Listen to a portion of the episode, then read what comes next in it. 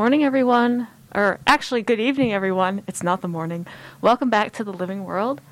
Uh, I've had a bit of a long day today, so apologies if I'm a bit uh, scrambly on air today. But uh, it is now episode 22 and week 9, which basically means deadline stress, at least for me. Uh, I do biology, as you all should have guessed by now, and you know what all of my professors have decided to give me for deadlines? Lab reports. So, yeah, that's what I'm working on this week and next week and the week after. So, I'm sure all of you guys are probably in the same boat as me. But if you wanted a break in your endless stream of work this evening, then I'm really happy you have decided to tune into the living world. And uh, again, we are on episode 22 now. So, I hope you all enjoyed uh, episode 21 last week uh, with the University of Minnesota and my awesome interview with Dr. Tiffany Wolf, because that was a really fun episode for me as I got to interview a scientific professional. Now, I am excited for this week's episode as well because it is food based primarily primarily food based so you foodies out there you'll you'll be very interested in this though it's not the use for food that you might expect so this uh, this week I have chosen to talk about research from uh, Nanyang Technological University in Singapore. Now I haven't been to Singapore, but I have met quite a few people from Singapore, and am friends with a few. So uh, those of you uh, native Singaporeans, uh, here's to you all. Anyways, I will get a move on. And I mentioned that this episode uh, tonight is about food. So you, uh, you guys will all be very intrigued to hear. This first episode is about the use, actually, this first article apologies, this first article is about the use of sunflower pollen as an applicable bioprinting ink. So, woo, very fancy with, with sunflowers, you know, because sunflowers are food because you can eat the seeds. And you can also make sunflower butter out of sunflowers, which I have tried before because I went to a summer camp in Massachusetts in the US a while back, I think like five or six years ago now, and they didn't have uh, peanuts because they were kosher and gluten free and catered to everyone's dietary needs. So there was no peanut butter, which was very sad for me because I love peanut butter. And I got to try sun butter for the first time, which is made of sunflowers. So there's the food tie in right there for uh, this article currently. And I mentioned that this study looked at the use of sunflower pollen as a bioprinting ink. So, what is a bioprinting ink? For those of you who have uh, not heard of this in biology or have heard of this actually from maybe um, an engineering class, it's actually a really cool concept. And before I get on with that, though, if uh, you guys are interested in all at all in uh, bioprinting, I actually had a similar topic covered on one of my previous episodes. So this was actually episode two of last year. So my second ever episode of the Living World. I actually had an article that I talked about. Uh, with research from Imperial College London about 3D printing organs for children. So this is a this is on a somewhat similar topic to that article. And of course, if you guys are curious on printing organs, you can check out that episode of The Living World. So that was a pretty nice one too. Very very cool, very very inspiring. So as you might have guessed, uh, I'm just going to talk a bit now about a 3D printing and how that relates to bioprinting. So, 3D printing uh, has quite a lot of applications. And I'm specifically going to look at the biomedical applications, though not the ones where you print cells like 3D printing organs. I'm going to look at a slightly different area of 3D printing.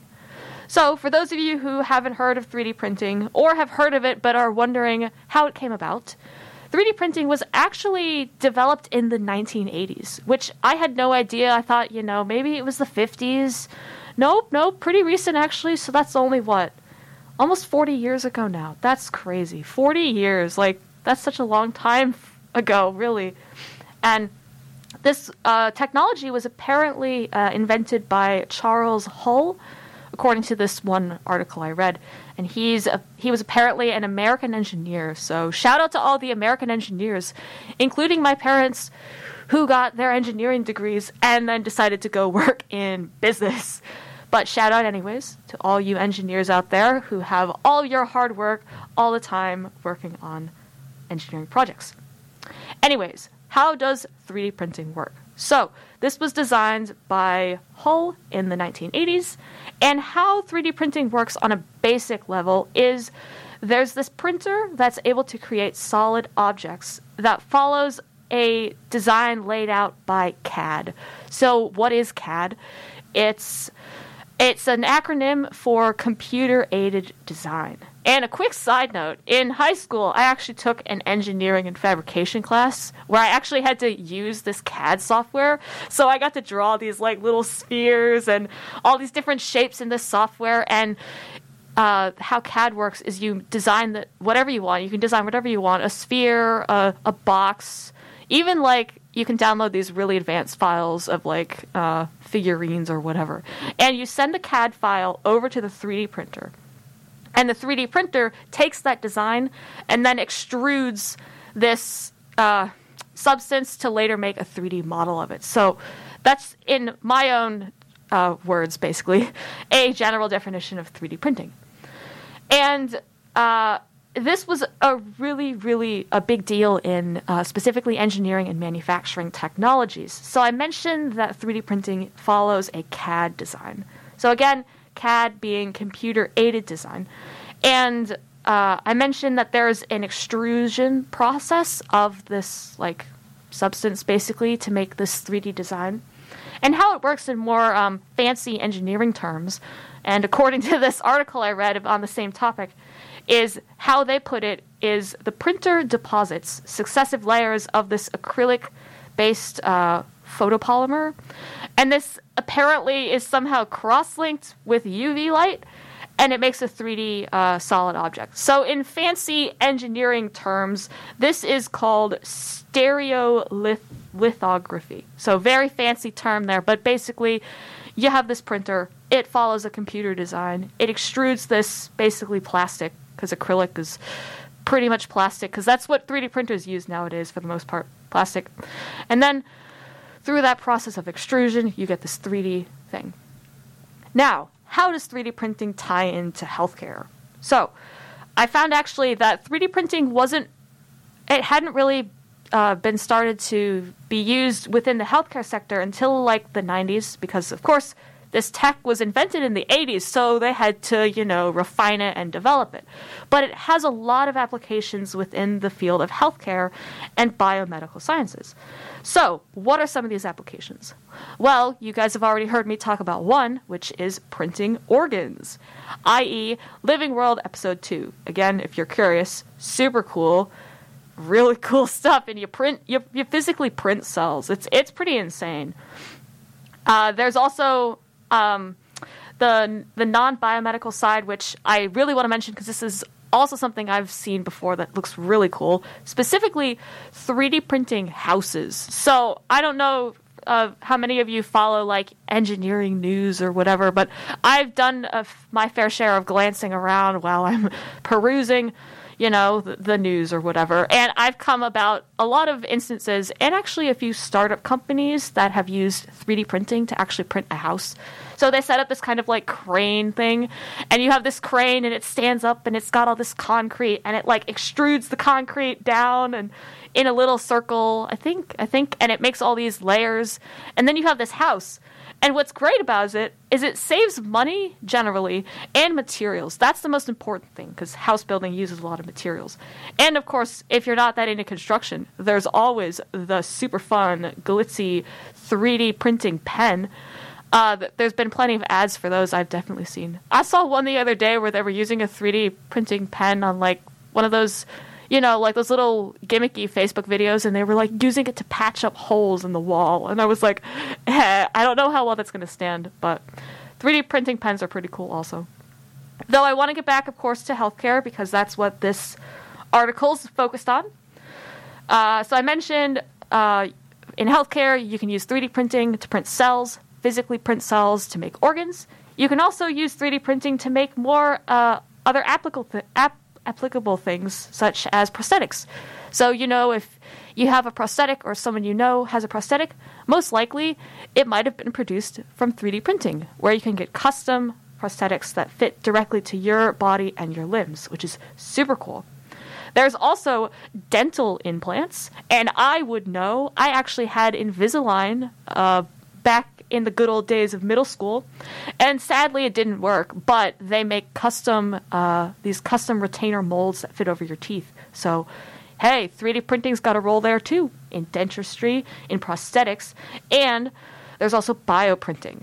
So I've mentioned this elusive bioprinting a few times, but what is it exactly? What is this bioprinting? So, an example of bioprinting, again, is actually printing of organs, so it's pretty cool. But what makes bioprinting an interesting tech is that number one, it's a 3D printing tech, of course.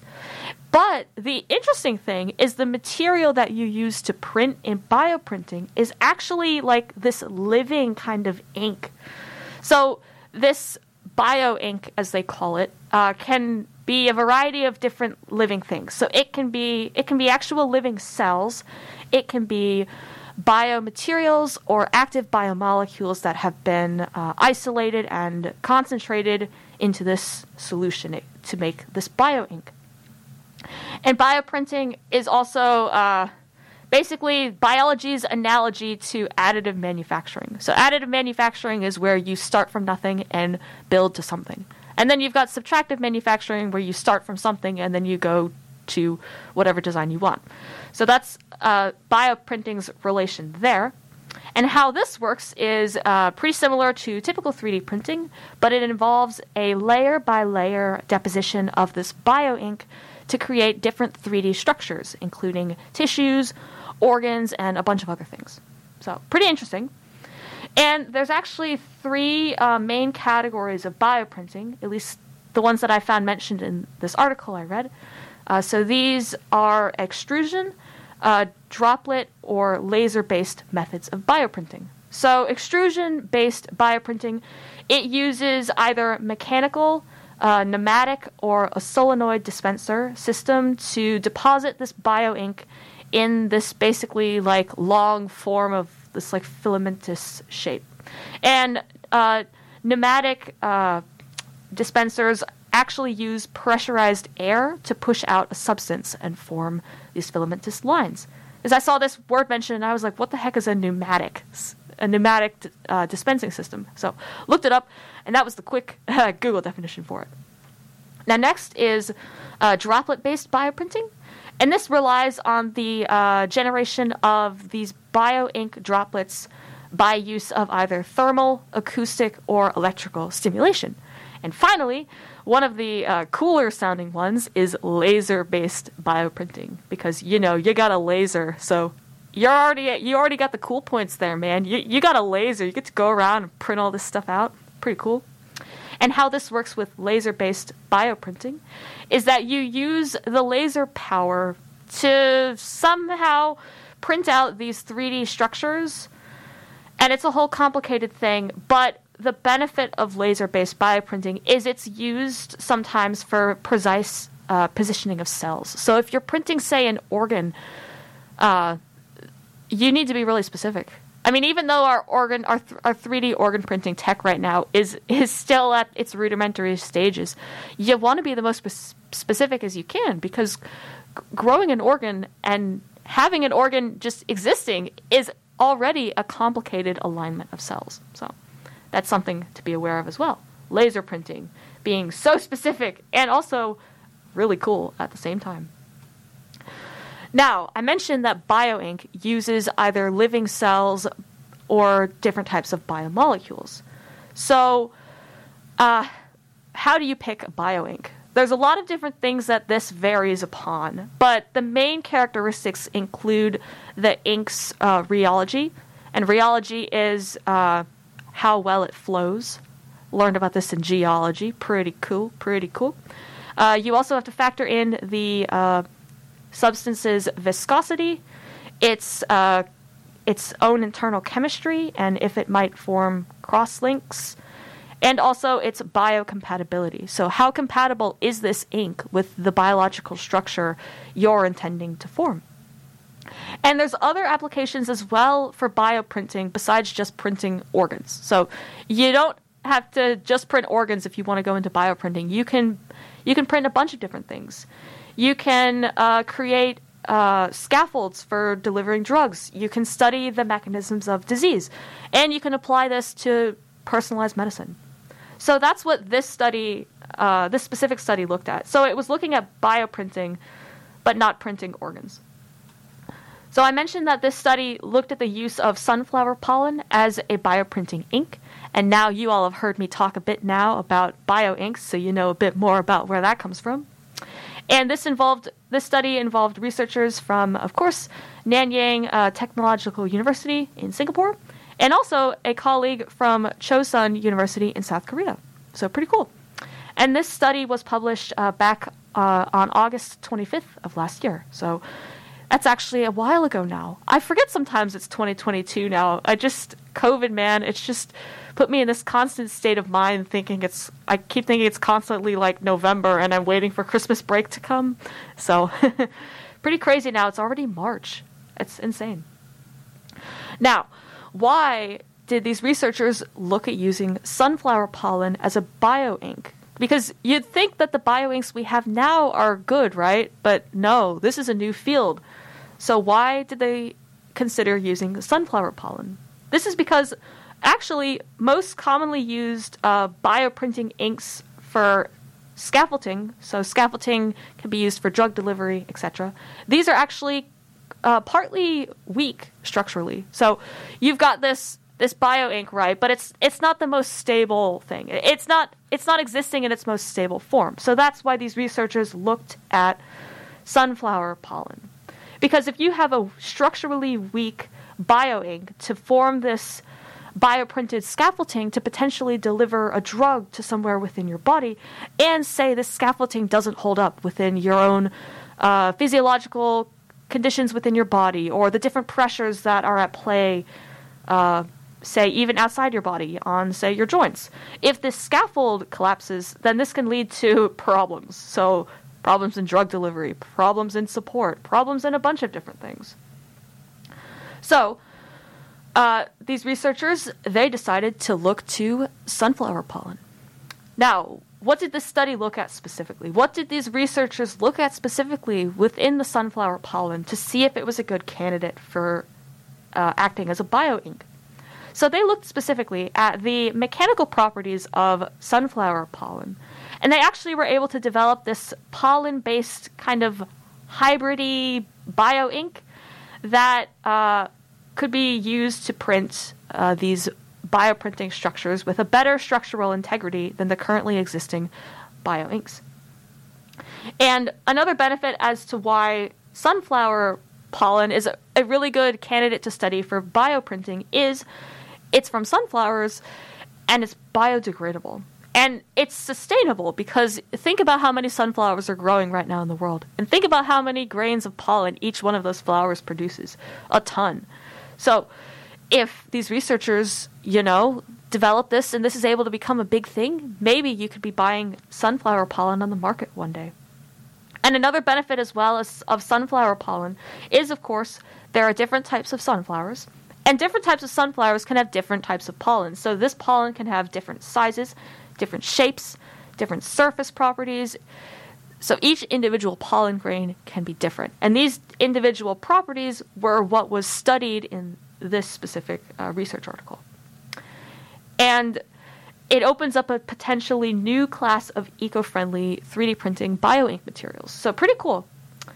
And, uh, okay, I've covered some of the uh, more environmentally uh, beneficial aspects of using sunflower pollen. But what does this do in terms of structural support? how does it help in terms of supporting and forming this scaffolding? So what what how does how does sunflower ink help here?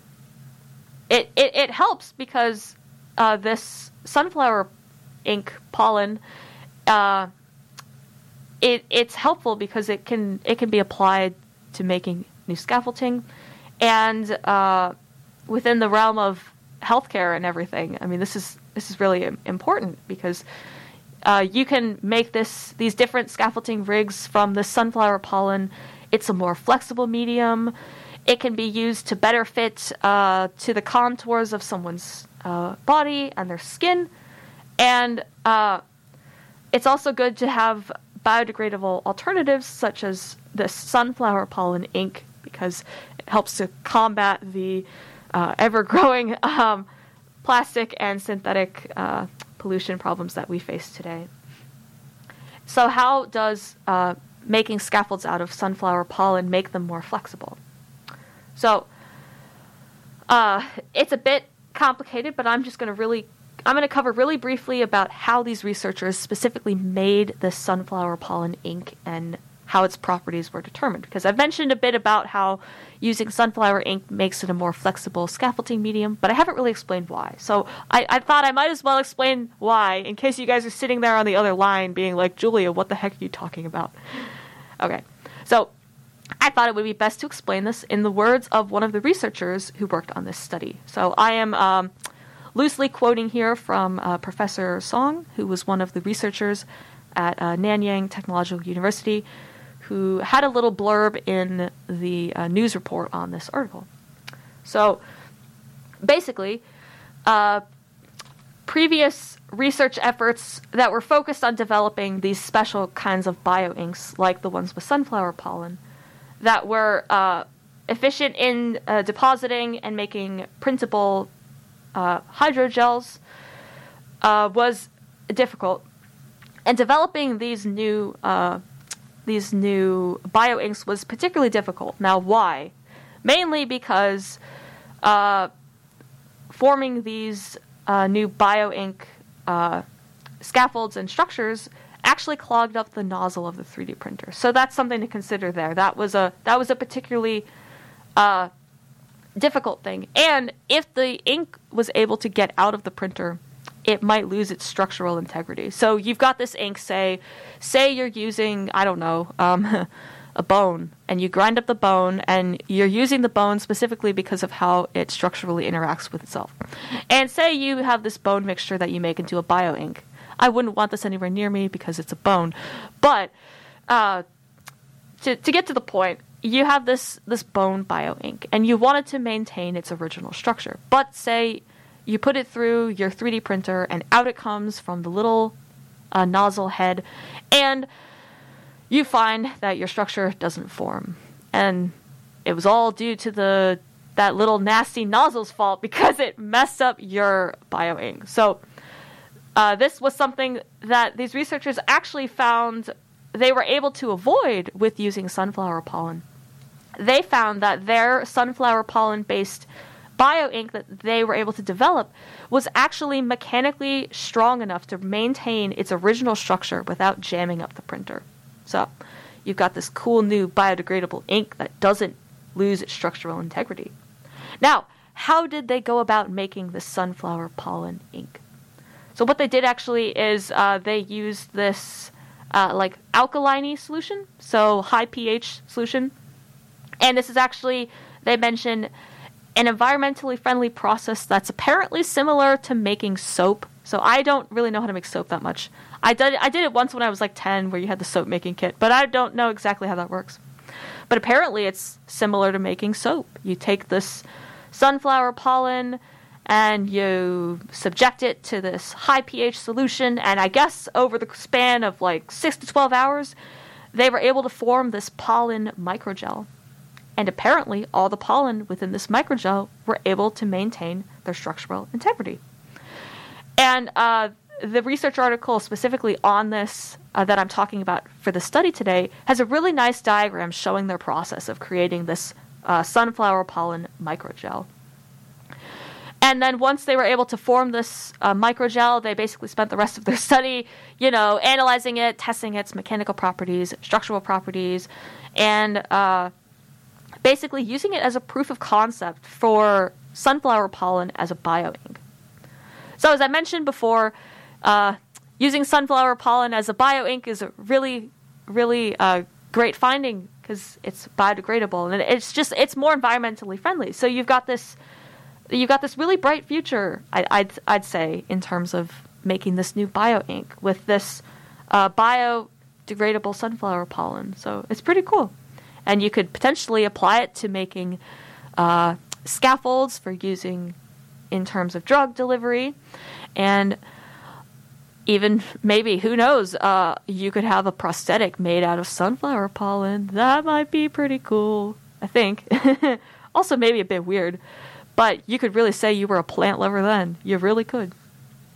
Anyways i thought that study was pretty cool. I mean who knew that you could make a 3d printing a gel ink from sunflower pollen like who would have thought man i mean sunflowers already got so many uses but that's just another one to add to the list they they're just they're just jack of all trades, man. Sunflowers. It's pretty cool.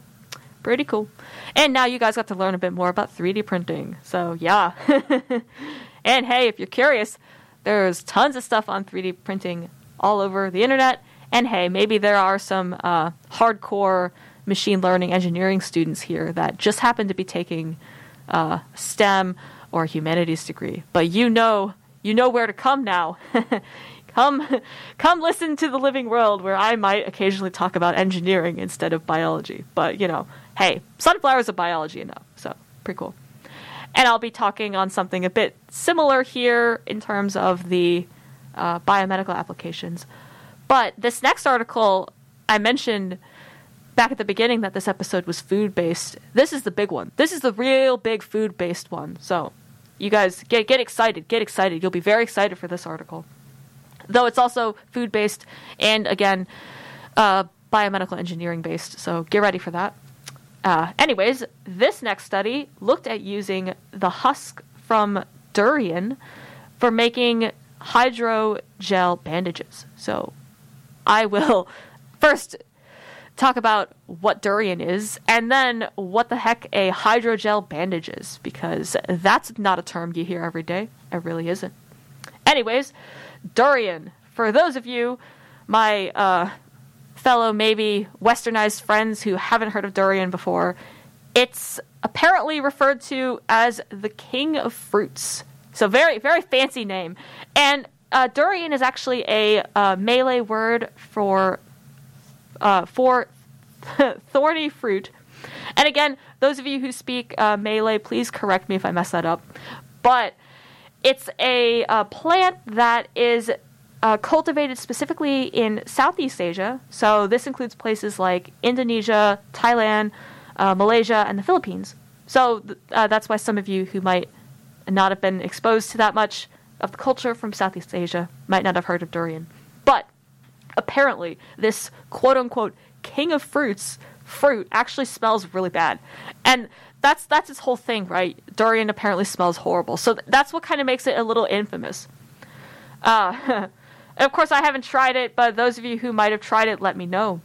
And for those of you who are into video games, durian is actually a collectible item in The Legend of Zelda Breath of the Wild, which is a game on the Nintendo Switch that I played obsessively over lockdown. But, you know, I'm not here to talk about my uh, video game interests. But uh, it is mentioned there. So you got the king of all fruits literally everywhere in real world, all over the world, and in video games, and in now scientific research. So pretty cool. And I mentioned that the durian, that durian is native to Southeast Asia, and this plant specifically belongs to the genus Durio, and it belongs to the um, uh, mallow family of plants. And there are actually about 20 to 30 different species of durian, but only about eight or so of these are actually edible. And the most important uh, durian species in terms of, uh, you know, international food trade and economics is the species uh, D. Uh. So this uh, this plant is again native to Southeast Asia, and the tree actually has these large uh, flowers that bloom nocturnally and they're they're white and they're apparently giant.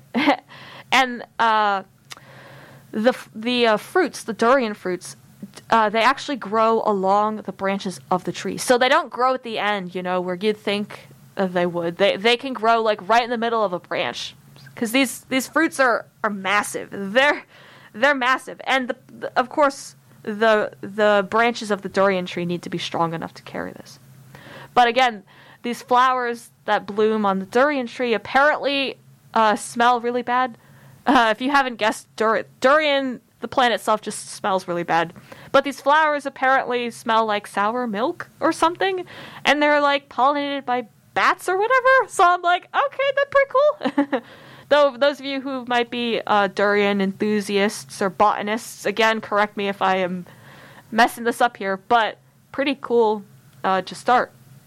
And I mentioned that uh, specifically the uh, uh, Durio uh, species is of particular interest uh, economically. And this is because it's the only species of durian that's traded internationally. So if you go to say a specialty fruit store in uh, oh, I don't know uh, London, they'll be have they might have durian, and it will probably be uh, Durio zibethinus. So just to point that out for you guys there. And durian is actually related uh, to other large fruits such as the jackfruit and the breadfruit. And actually, side note, when I was living in Florida, I lived in Florida about 10 years ago now, for a good two or three years as my dad was in the military and we moved a bunch. But in our backyard, we had all these fruit trees, all these citrus trees, all these fruit trees, and one of the trees we had in our backyard actually was growing jackfruit. So those are also very large fruits. They're massive and apparently they're really sticky. And I never tried one because they freaked me out because they were spiky. But yeah, a little personal tie in there, a little relationship there for you guys.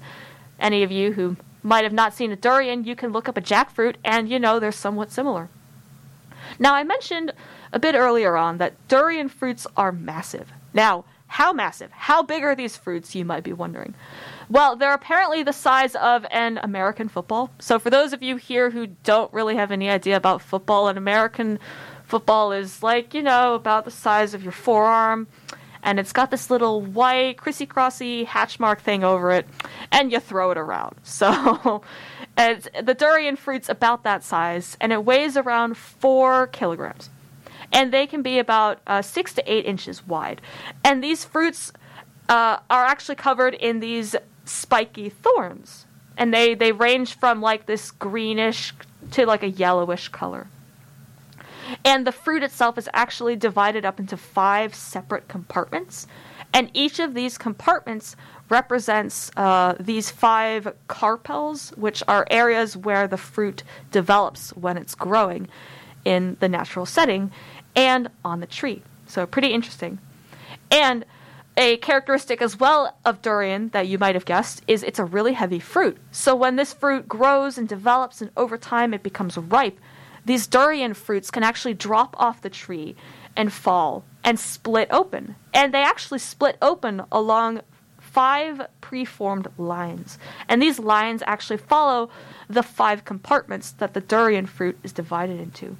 Now, I mentioned that these durian fruits smell really horrible. So you might be wondering how how horrible. Well, from what I've read, they apparently can smell like a mixture of sweat, feces, unwashed socks, or even, you know, rotten garlic. And I'm like, I wouldn't want to smell any of those things at all. Like, that just sounds so bad. Like, even alone, just smelling someone's sweat is just like gross. Even if it's yourself, it's just kind of gross. But like, you mix together all four of those things. Oh, heck no.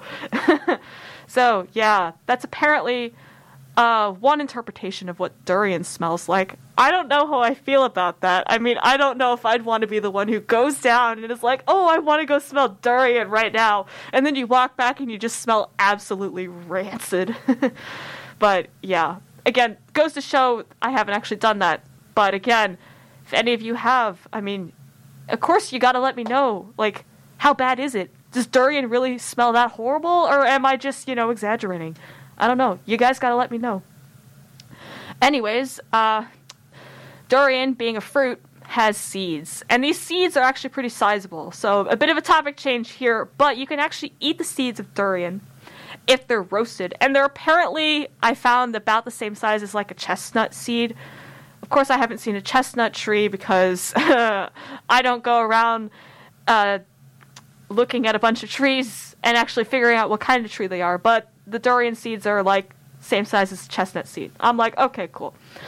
And uh, you can actually make the durian seed and the fruit into candy. So that's what they do uh, in some places in Southeast Asia is they'll make candy out of durian. So it's hilarious because the plant stinks, but it apparently tastes good.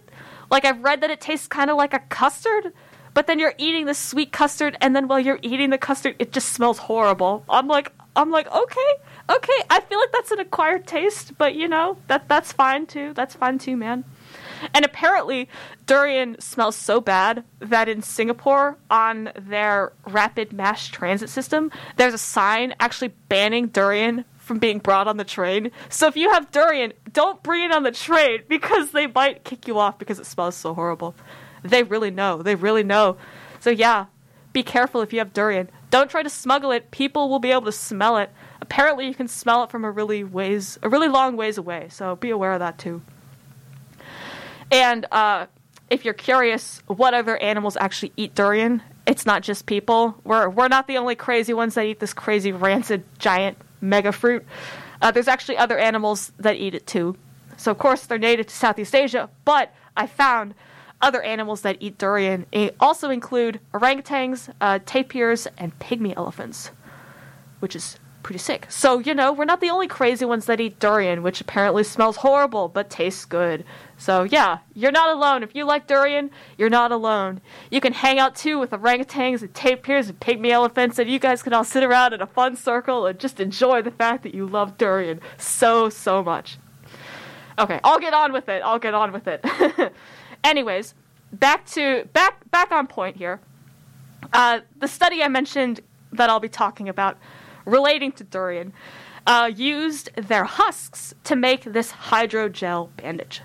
So this study had researchers just from uh, Nanyang Technological University this time, and it was published. Uh, it's a tad bit old now, but just just over a year ago, uh, back on uh, January twelfth of last year, and uh, why is this study relevant? So, uh, hydrogel bandage is a bandage, and bandages, or I guess what are they? What are they called here? What are they called? They're plasters, I think. They're called plasters. Yeah, I think. I'm still getting there with my UK terminology here, but bandages, uh, primarily, there aren't that many options that use, you know, biodegradable compounds. Most of them use different synthetic compounds to make up the bandage.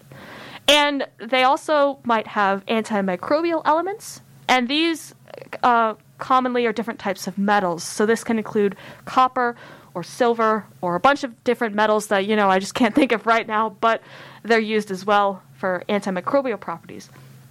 And what's the big deal here with these synthetic compounds and these antimicrobials? The big deal here is that these components are number one, expensive.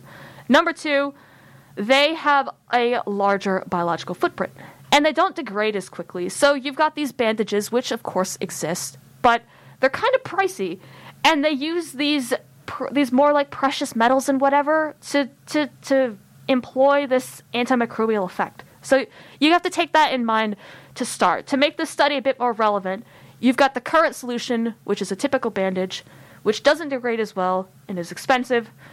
And, you know, there's got to be better options out there. There's got to be. So that's what these researchers did. They were like, okay, we're going to find a better option than synthetically produced uh, bandages with metal based antimicrobial properties. So that's what these researchers did here in Singapore. So they were like, okay, durian. Now I have no idea why they decided to use durian, but apparently they, you know, they just wanted to. I was like, I was like, okay, fine, fine. Uh, though one of the reasons uh, I think that was also a big one is uh, durian husks are actually a waste product within the food industry because you can only really, as I mentioned, eat the seeds or the fleshy part of durian. So I guess that makes sense in a way. So what these researchers did is they obtained all these durian husks and they ground them up and they were able to actually extract pretty relatively high quality uh, cellulose from these durians. And cellulose is a uh, sugar specific to plants that is the main component of fiber. So if you eat a bunch of plants uh, high in fiber, anything high in fiber, that is typically cellulose, which is a sugar our bodies cannot break down. So, little side note fact for you guys there. And these researchers, they took this durian, they ground it up, they broke it down, they got the cellulose extracted from it, relatively high quality, if I might add. And then they took this cellulose and they combined it with glycerol, glycerol, sorry. And glycerol is actually a waste product of the biodiesel and the soap industry. So, interesting point there. And they were able to take this cellulose and this glycerol and they combined it to make this soft kind of gel. And this was this is similar somewhat in texture to like a sheet of silicon, which again I don't know exactly what a sheet of silicon looks like just by itself, but you know, it's kind of similar. It's got that like stretchy, smooth kind of feeling. So they were able to make this soft gel like silicon sheet thing. And they took it and they cut it into these like bandage shapes, I guess, to try and test if it was a good bandage. And uh, th- that seemed to work. So they were like, okay, uh, now we're going to see if we can apply some antimicrobial properties to it now, too. And what they did is they used a uh, natural uh, antimicrobial product, actually, which I didn't know exists, but it's this compound called a phenolic. And this they were able to obtain from baker's yeasts. So Saccharomyces cerevisiae for you science nerds. They mention it all the time in our lectures, but you know, here's another cool application of baker's yeast. Not just for making wine, not just for making beer, but for making naturally produced antimicrobials. And this, uh, these phenolics are actually uh, deadly to bacteria. So these researchers were like, okay, we've got a natural antimicrobial, and they took that uh, phenolic, they mixed it with their uh, gel-like silicon sheet uh, durian and glycerol bandage to make an antimicrobial, stretchy, biodegradable bandage. So this was this is the concept of a hydrogel bandage. Now, that's a hydrogel bandage, but what does it do exactly? What's the benefit of this, you know, watery bandage because that's what I think of when I hear hydrogel. Is I think, ooh, it's gel, but it's wet, so it has water. so how does the how do these hydrogel bandages compare to typical ones? So these are uh, these are actually uh, non-toxic, apparently. Uh, in in the context of if you consider a hydrogel bandage the durian cellulose mixed with the glycerol mixed with the phenolics of course, there might be other definitions out there, but this was just the one that I found mentioned in the study. and uh, so these hydrogels, they their benefit, their primary benefit, is they're able to rehydrate the wound bed. So how does having a hydrated wound bed, where say you cut yourself and you bled all over the place, and you mopped up all your blood, and now you have to put a bandage on it, how does having a hydrated wound bed help you? How does that help your body to heal? So this actually facilitates something called autolytic debridement. And this is where your body uses the nat- uses the enzymes within it and the natural fluids within your body to actually soften the uh, dead and necrotic tissue and remove it. So this is this autolytic debridement, and having a hydrated area around your wound helps with this. So you're helping your body to send in enzymes that speed up reactions and break down different compounds. And in this case, they're just breaking down the dead tissues that are sitting around around your wound. So, pretty cool. And apparently, these hydrogel bandages actually are able to help improve the healing rate better than typical conventional bandages. And I didn't know that because you think, oh, this cool little hydro bandage, all it probably does is just, you know, give you better skin. And you stick it over your injury once it's healed just because you want it to be, I don't know, look better and not just like a dry, scabby scab. No, no, they apparently help with healing. They help with that autolytic debridement, which is again something I have never heard of until today, but pretty cool, pretty cool. Now, I also mentioned that these uh, newly developed durian hydrogel bandages were coated with this natural antibiotic, these phenolics. So, what are these phenolics? What do they do exactly? So, apparently, phenolics, again, are antimicrobial, and specifically, they help to prevent the growth of harmful bacteria strains. So, the one specifically mentioned in this study that the phenolics were able to uh, inhibit were the growth of E. coli, and there are pathogenic strains of E. coli, the bad ones, the, the real bad ones, and also Staphylococcus aureus, aka staph, aka something we've heard of but never want. we don't want either of those infections, pathogenic E. coli or staph. Both of them, just no, not fun. They're not fun. so that's some of the benefits of these phenolics.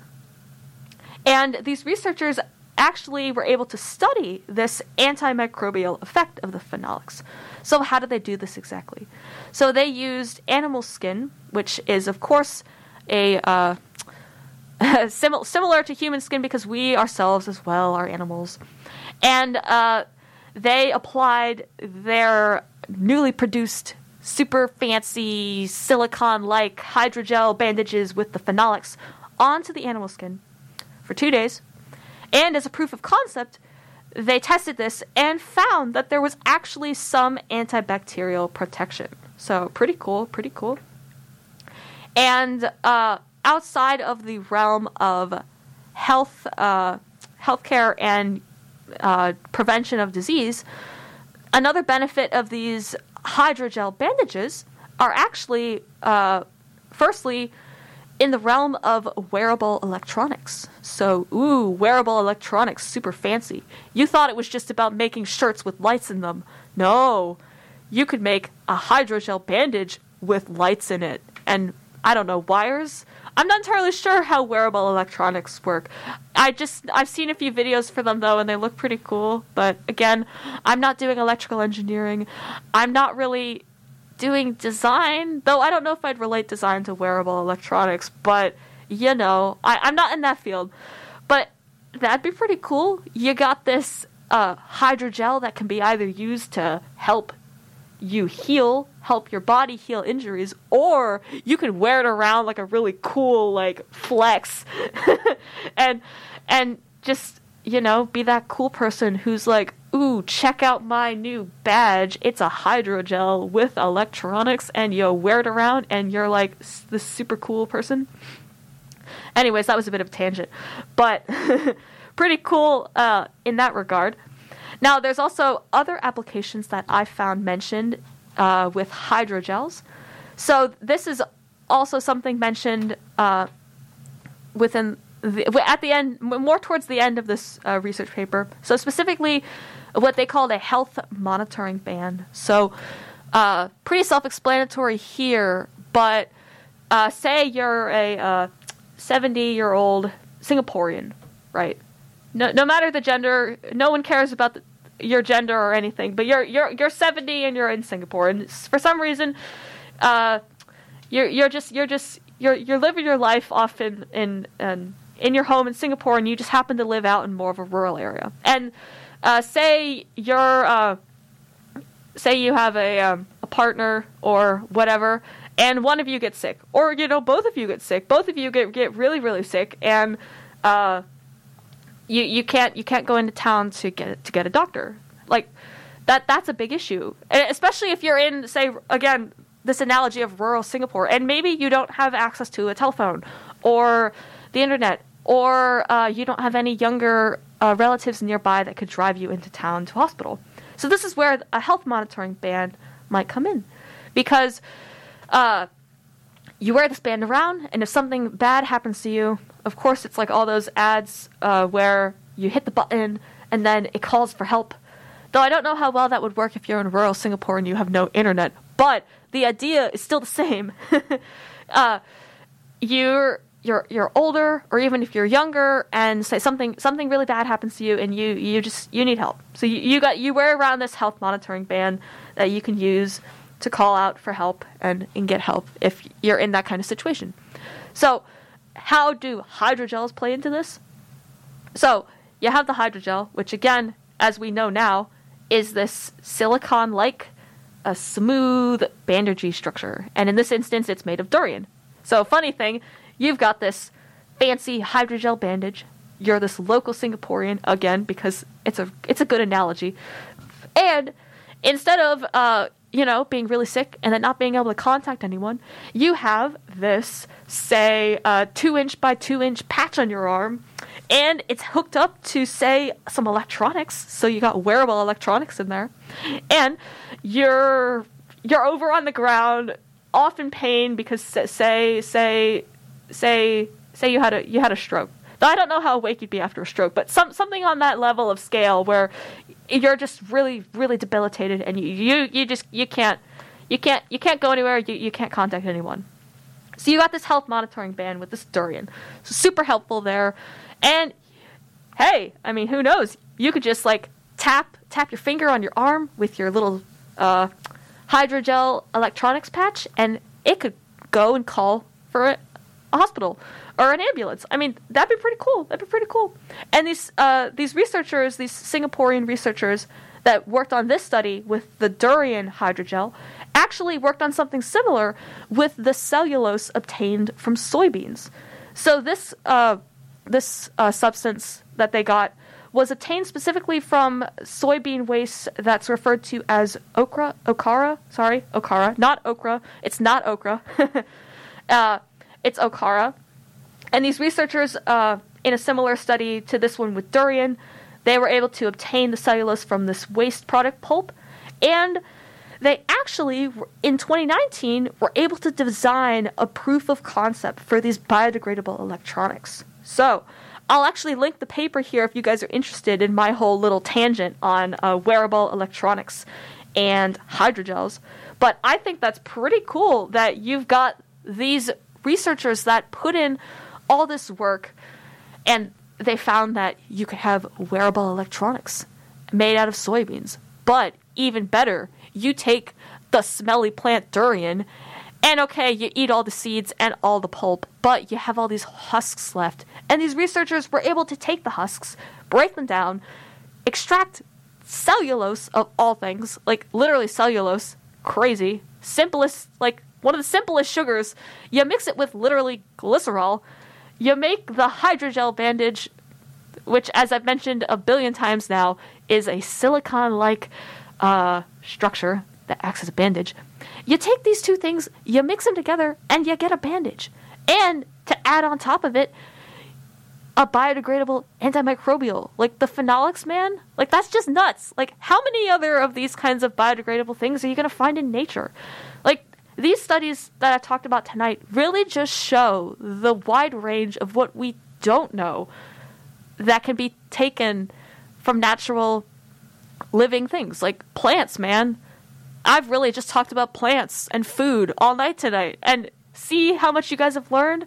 I mean, literally, who knew that you could make a bio ink from a sunflower and a bandage from durian? Like, literally, the sunflower, which is like so pure, and, and you see pictures of them on postcards in like Tuscany, and they're all like pretty. But no, they're not just pretty, and they're not just for food and sunflower butter. They're for, for 3D printing. They're for engineering. They're for biomedical research. It's it's like insane. It's crazy. I just I don't understand. And again, you also got durian, which, as I mentioned a ton tonight, smells horrible, but is apparently really good as a food. And you think, oh, that's all it's used for. And then you just, you know, get rid of it and it just sits in your yard and stinks up your yard for ages and ages.